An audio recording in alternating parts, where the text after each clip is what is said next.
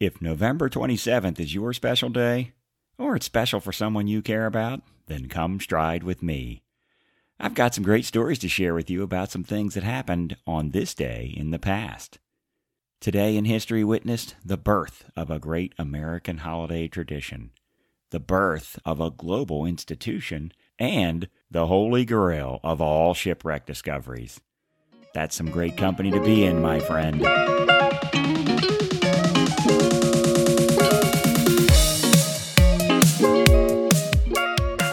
Welcome, Seekers, to the enchanting world of Daystrider, the podcast where we embark on a daily journey through history. I'm your travel guide, Truman Pastworthy, and together we'll explore some fascinating stories that happened on this exact day, but from some time in the past.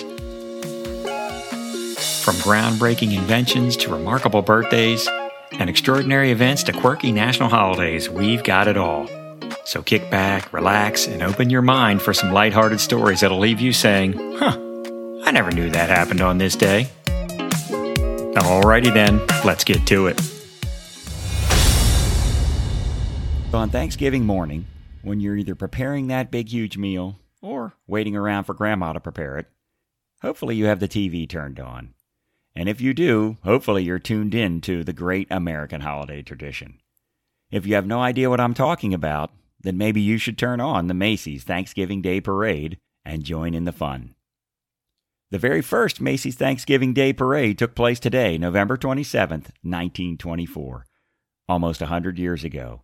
And not surprisingly, it was called the Christmas Parade at that time. And why not, since Macy's is a department store and they're trying to drive holiday spending.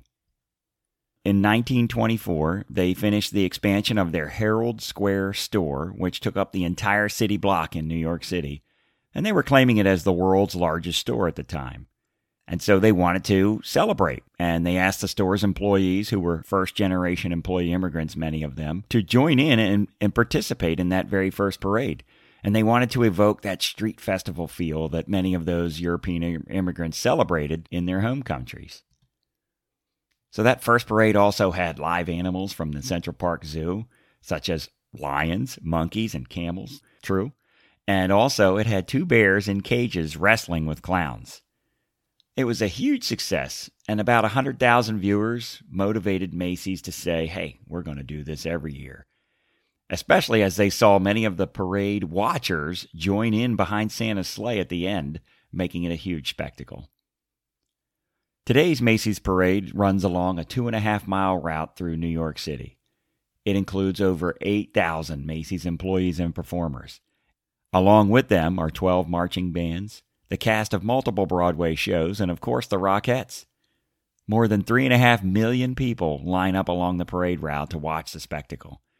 And more than 50 million people actually watch it on TV. That's pretty crazy. Quick note about those marching bands. So they come from all around the nation. They could be high school, college, or otherwise.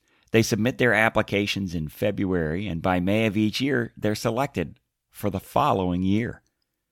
So back in May of 2023, the bands that were selected, they won't get to participate in the Macy's Day Parade until next year, 2024. That's pretty crazy. So let's talk a little bit about the stars of the show, uh, other than Santa, of course. And those are the Macy's Day balloons. In that very first parade, the balloons were filled with air, regular normal oxygen, and held up by poles above the crowd. But they quickly pivoted to helium the next year so they'd get them to float. And in those early years, they actually released the helium filled balloons at the end of the parade and let them just float around New York City until they landed, you know, ran out of helium and landed. And then the people who found them were rewarded with Macy's gift cards. But this foolishness only lasted five years and they canceled it in 1932. When deflated, the balloons weigh over 400 pounds, so that's going to need a lot of helium to get those things floating. Macy's is the second largest stockpile of helium in the entire world after the U.S. government. Can you believe that? And of course, the larger balloons take almost 90 minutes to inflate. One interesting note for the engineers in the crowd SpongeBob was actually the very first square balloon. He's a feat of engineering because most balloons are spherical shaped, and so there must be some rigging inside to keep SpongeBob's sides and top exactly in the shape of a rectangle. they would not share how they did that. The person in charge of each balloon is called its pilot, and they walk the entire parade route backwards. And the pilot leads between 45 to 90 handlers. That's the folks helping with the balloons, depending on the size of the, of the balloon. And as you can imagine, from time to time, the wind can be a factor. And the balloons could either get canceled, or in some years, it's not bad enough to cancel the balloons, but that some balloons get injured by bumping into or scraping against lampposts along the parade route. And then finally, Macy's actually owns every single one of those balloons, and they have a special place where they make them and a special place where they store them.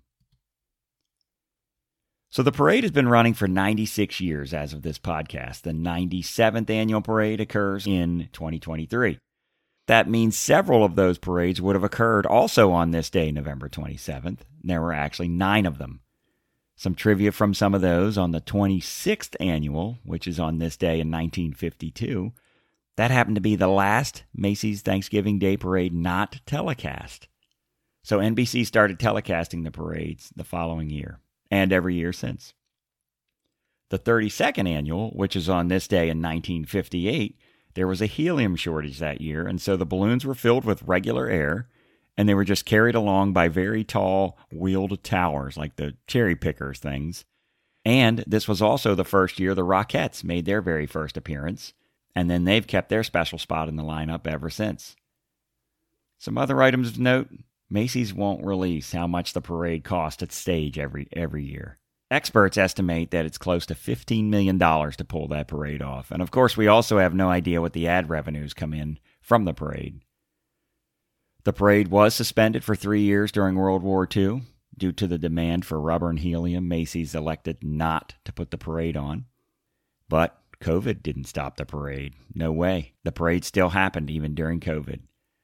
Once the parade became televised, they changed the parade route to make it more TV friendly. that shouldn't shock anyone. And of course, as it should be, Santa is always the very last person in the parade. Ho ho ho! Merry Christmas.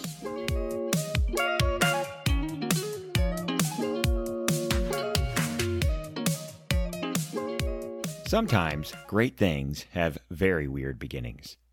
For example, one of the most prestigious awards given in the world today was sparked by a very unusual mistake. An inventor of many different facets of explosives, culminating with the invention of dynamite, is our main character in this story. His invention was made and sold around the world, leading to a successful and very profitable business. But of course, dynamite was also very dangerous, and when mishandled, could accidentally explode and injure many, if not everybody, who's in the nearby area. So, dynamite is a great tool, but it also has a very bad reputation. So, one day, soon after the inventor's brother died, he was sitting there reading the paper and saw the obituary, and it said, The merchant of death is dead. So apparently the newspaper got the wrong brother, and they were writing about our inventor. Imagine what that must have felt like if you're sitting there reading the paper and you come across your own scathing obituary calling you the merchant of death. This might have contributed to what our inventor did next. He's very wealthy. He had no wife or children, and no other major family members to speak of. And he was also inspired by people like his former secretary and office manager, who was a leading peace activist. And he decided he wanted to leave a lasting legacy for the world, not just his circle of friends and family or employees, but for the entire world. So on this day in 1895, he signed his last will and testament and left the bulk of his fortune to be awarded annually to folks who change the world in some positive way. So rather than just lecture you about the inventor and what followed, let's pretend we're going to watch a movie simply called The Nobel Prize. Our movie will start with some orchestra sounds, you know, big, like Star Wars type orchestra music to get you all energized, and then the words start floating on the screen a la Star Wars. Long ago, in a country far, far away, a great inventor passed and left his fortune to the most brave and brainy souls of the galaxy. so on this day in 1895, Alfred Nobel signed his last will and testament and left about $160 million in today's money to the Norwegian Parliament. and it was to be awarded annually to folks who changed the world in some positive way.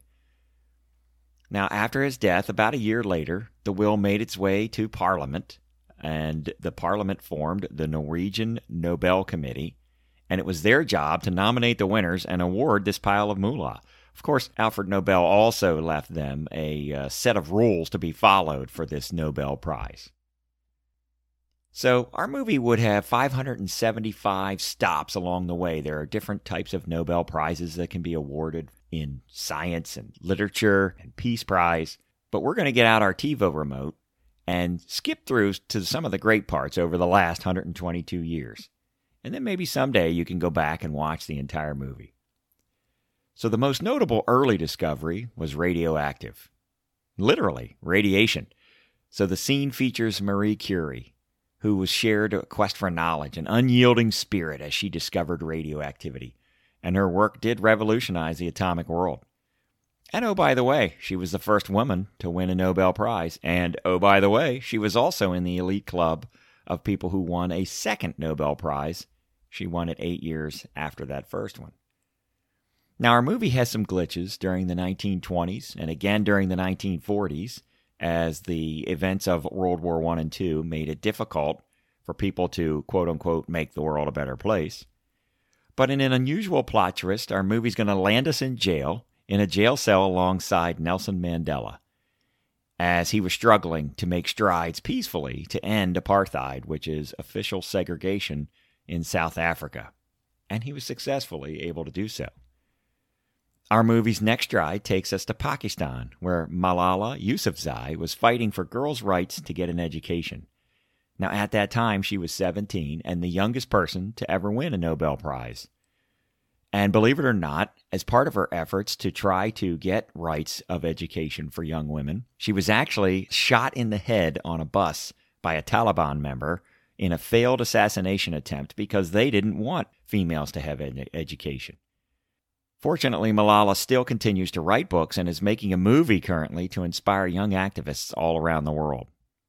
Now, since the Nobel Prize Committee has still has lots of money to give away, our movie is going to end now with a to be continued.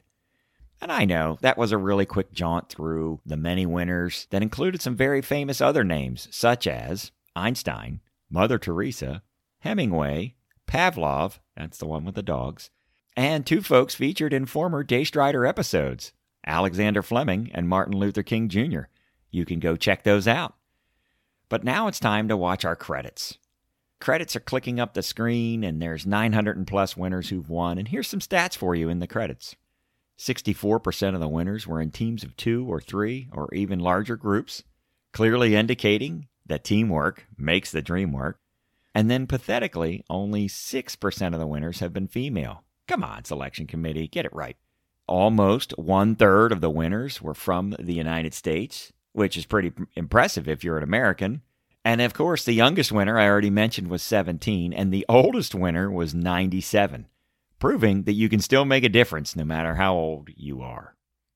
If you're like me, you're sitting at the movie, waiting for all the credits to go by and see what happens. Well, you're in luck. Your wait was worth it.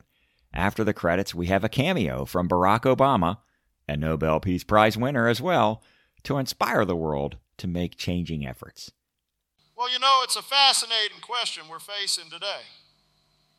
Not long after Alfred Nobel set aside his funds for a prize, Joseph Pulitzer did the same thing, and, well, he created the Pulitzer Prize. Now, in today's society, We've got some incredibly wealthy folks out there, folks like Bill Gates, Warren Buffett, Elon Musk, who have amassed substantial wealth. The question is, what will they do with that wealth to make the world a better place as we move further into the 21st century? Could we perhaps envision the Gates Prize, the Buffett Prize, or even the Musk Prize? It's a thought that's been on my mind, and it's something we should all be considering as we drift into the rest of this century. These individuals have the means to make a significant impact, and I believe it's important for them to step up and contribute to the betterment of our world. Now, full transparency here, that is Barack Obama's voice, but I cloned it using an 11 Labs software tool for the purpose of making this episode more fun. So, yes, my words, Barack Obama's cloned voice, for entertainment purposes only, people. Just for fun. All right. But the point of it all was will the uber wealthy strive to make a world a better place like Alfred Nobel did? I guess we're going to find out.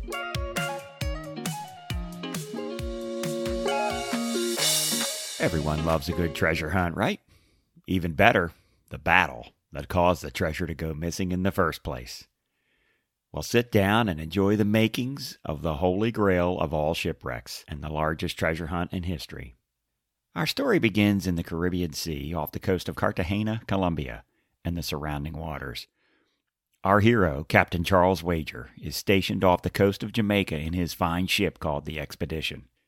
He's been a skilled captain for 16 years, and at the age of 42, he's been thinking about calling it a career as a sailor. Now, he's got his network of spies out gathering intelligence, and he learned that a French squadron of 10 ships is stalking the waters near Havana, Cuba, north of Jamaica. And they are believed to be waiting there for the Spanish galleons that normally port in Havana before heading overseas to Spain with loads of gold, silver, and jewels. Captain Wager, his crew, and the two ships in his fleet, the Kingston and the Portland, haven't seen action in some time. Everybody's getting a little edgy. They want some action. One of his spy ships just berthed alongside the expedition, and the messenger walked up to the captain with some news that they finally got eyes on a small Spanish fleet of maybe a dozen ships pulling into Cartagena. It's about a three day sail. Wager grabbed the messenger and hugged him heartily. Finally, someone got eyes on those ships. Surely it includes the San Jose, the biggest hauler of loot and booty of all time. You see, the Spanish conquistadors have been spreading out up and down the New Americas and mining gold and silver all throughout the countryside, or stealing it from local tribes. Depends on who you ask, right? To bring it back to King Felipe V the, and the mother country. But they've been elusive, and they travel in small flotillas and then eventually they group together in Havana, Cuba, where they form a large armada and then they sail safely across the Atlantic. Captain Wager was excited and he quickly assembled the captains and lieutenants and they discussed their options. After some debate, they decided to depart at first light and make haste south to cut off the rapscallions on their way north before the French could do anything about it. If the wind was with them, they could be in position by Thursday night so that on Friday they could surprise the Spaniards once they were far enough out to sea, and that would prevent them from turning back to the stronghold fort at Cartagena.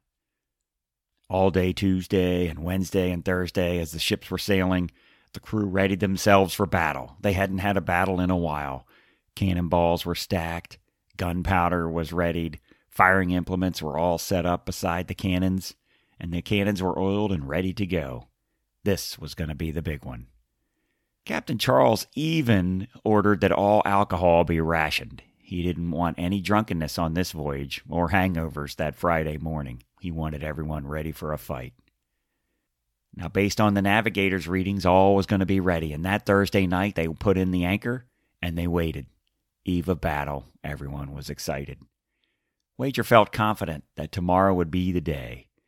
But if the Spanish slipped past him without a trace, it wouldn't be the first time so anxiety was building. And then, of course, it started raining. And at dawn, it was still raining, but they brought up the anchors and the three ships fanned out and started searching in the rain. The winds weren't great, but it was in the British favor. It wasn't long until sighting was called down Ship ahoy! This was it, finally, some action. The three ship fleet took chase, and the Spanish flotilla of 17 ships changed course immediately to head back to Cartagena. They only had three warships, and the rest were all smaller merchant ships, so they were no match for Wager's fleet of cannons. Also, it was clear that several in the flotilla were loaded down with cargo, and so they were very slow in the water. And Wager's fleet caught up quickly, and by late afternoon it was clear to the Spaniards that they would have to stop running and turn for the fight. By now they were off the coast of Baru, but there just wasn't enough time to make it to safety. Wager piloted the expedition into position, past some of the smaller merchant ships to attack the San Jose first. Like I said, the biggest ship in the flotilla and likely the one with the most loot. His gunners were experts, and he turned his ship in such a way to take advantage of the rolling seas and make the most of his cannons. A little after 3 p.m., boom, the first shot of Wager's action was fired. The English fleet all attacked the San Jose relentlessly, one after another, as they sailed past, cannons booming, smell of gunpowder in the air, and smoke floating everywhere. Now, this fighting lasted for hours because shooting ships from a moving ship using not so accurate cannons takes a long time to actually get hits and then make those hits be worth the damage that they're making. So, just as the nighttime was falling, one of Wager's gunners fired what turned out to be a fatal blow, and the one that would cause the ship to elude being captured. That shot burst into the San Jose's gunpowder stores, and a huge blast, boom, lit up the evening sky. And in mere minutes, the San Jose was sinking, along with piles of gold and silver coins and crates of jewels, lost to the sea. Also lost were 589 crew members on that ship. Only 11 people survived the blast and the sinking. Wager was frustrated and disappointed the mother of all treasure ships, just gurgled its way to the bottom of the seafloor with all of its booty. But Wager was determined to overcome this disappointment, so he and his crew set sights on the next largest ship as the sea battle raged into the night.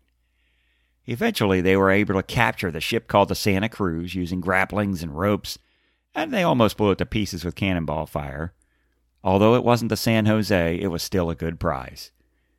After dividing up the spoils, Wager returned to England a very rich man. His share was 60,000 pounds of silver coins, which amounts to about $17 million in today's money. He was promoted to admiral, he got knighted, and he was regarded as an all around hero at the time. A couple decades later, they even christened a ship the HMS Wager after Captain Charles. But that's a whole different story to tell.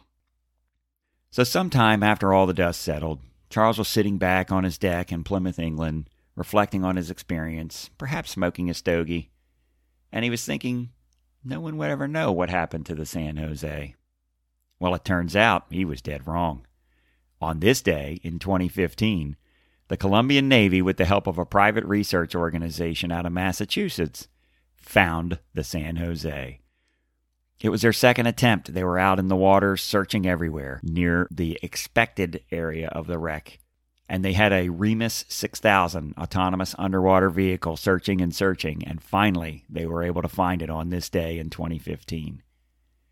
So when they found it, you'd expect, okay, where's all this treasure? What happened? What, how did they get it? They haven't. The legal battle has raged ever since. No one's been able to get this treasure out of the water. Why? Well, the lawyers from Colombia claim that it's in their waters, and therefore it's their heritage and they should get it. And of course, the lawyers for Spain, they claim that the ship was commissioned by them, so it's Spain's treasure. And then, why not have some more lawyers join in? The Bolivian indigenous group, Quara claims that it is their gold because the conquistadors mined it out of their lands and stole it from their people. So, right now, thanks to the lawyer, all this gold silver, and jewels sit at the bottom of the ocean, slowly rusting away.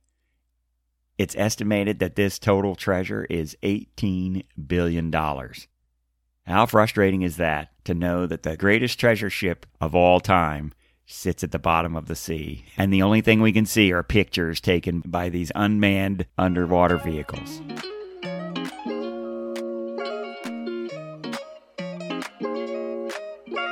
And there you have it, folks. Some great stories to share with your someone special to celebrate November 27th.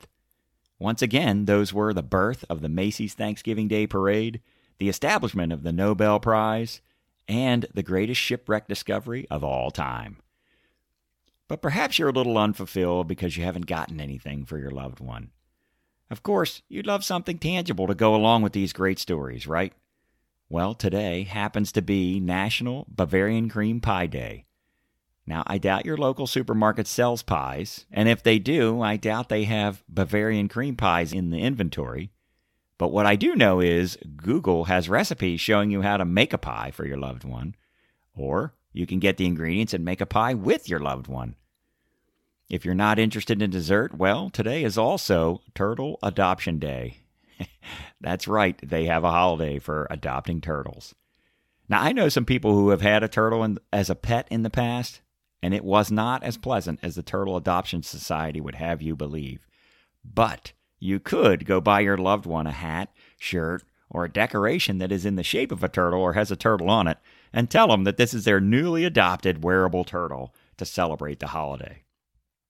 And if those things aren't cool enough, why don't you plan ahead for next time and leave a comment or get a hold of me at daystriderstories at gmail.com and give me the name of your loved one or yourself and something interesting you'd want included in a future podcast about them or you. I'll do some shout outs to a random selection of folks, and they'll be forever memorialized right here with me. For example, happy birthday, Jen. As in, do you know who I am? I'm Jen FNL, that's who. that's what they had me say. Better than just being mentioned in a podcast, why not reach out and become a guest on the podcast? If you have a story to tell and the date of that story takes place coming soon, reach out to me at daystriderstories at gmail.com and let's connect we can get you or your loved one or both right here on the podcast with me, and we can tell your story to the whole world. How cool would that be? So while you're thinking about that, how about clicking the like and making maybe leaving a comment or sharing the podcast with somebody? That'd be great. Because if you had as much fun listening as I did creating this episode, then your like, comment, or share would be incredible and sincerely appreciated. Thanks so much for listening. Until next time, this is Truman Pastworthy, reminding you that every day has a great story. And we'll be striding through them all to find some more goodies for you. Now get out there and make your own great story today.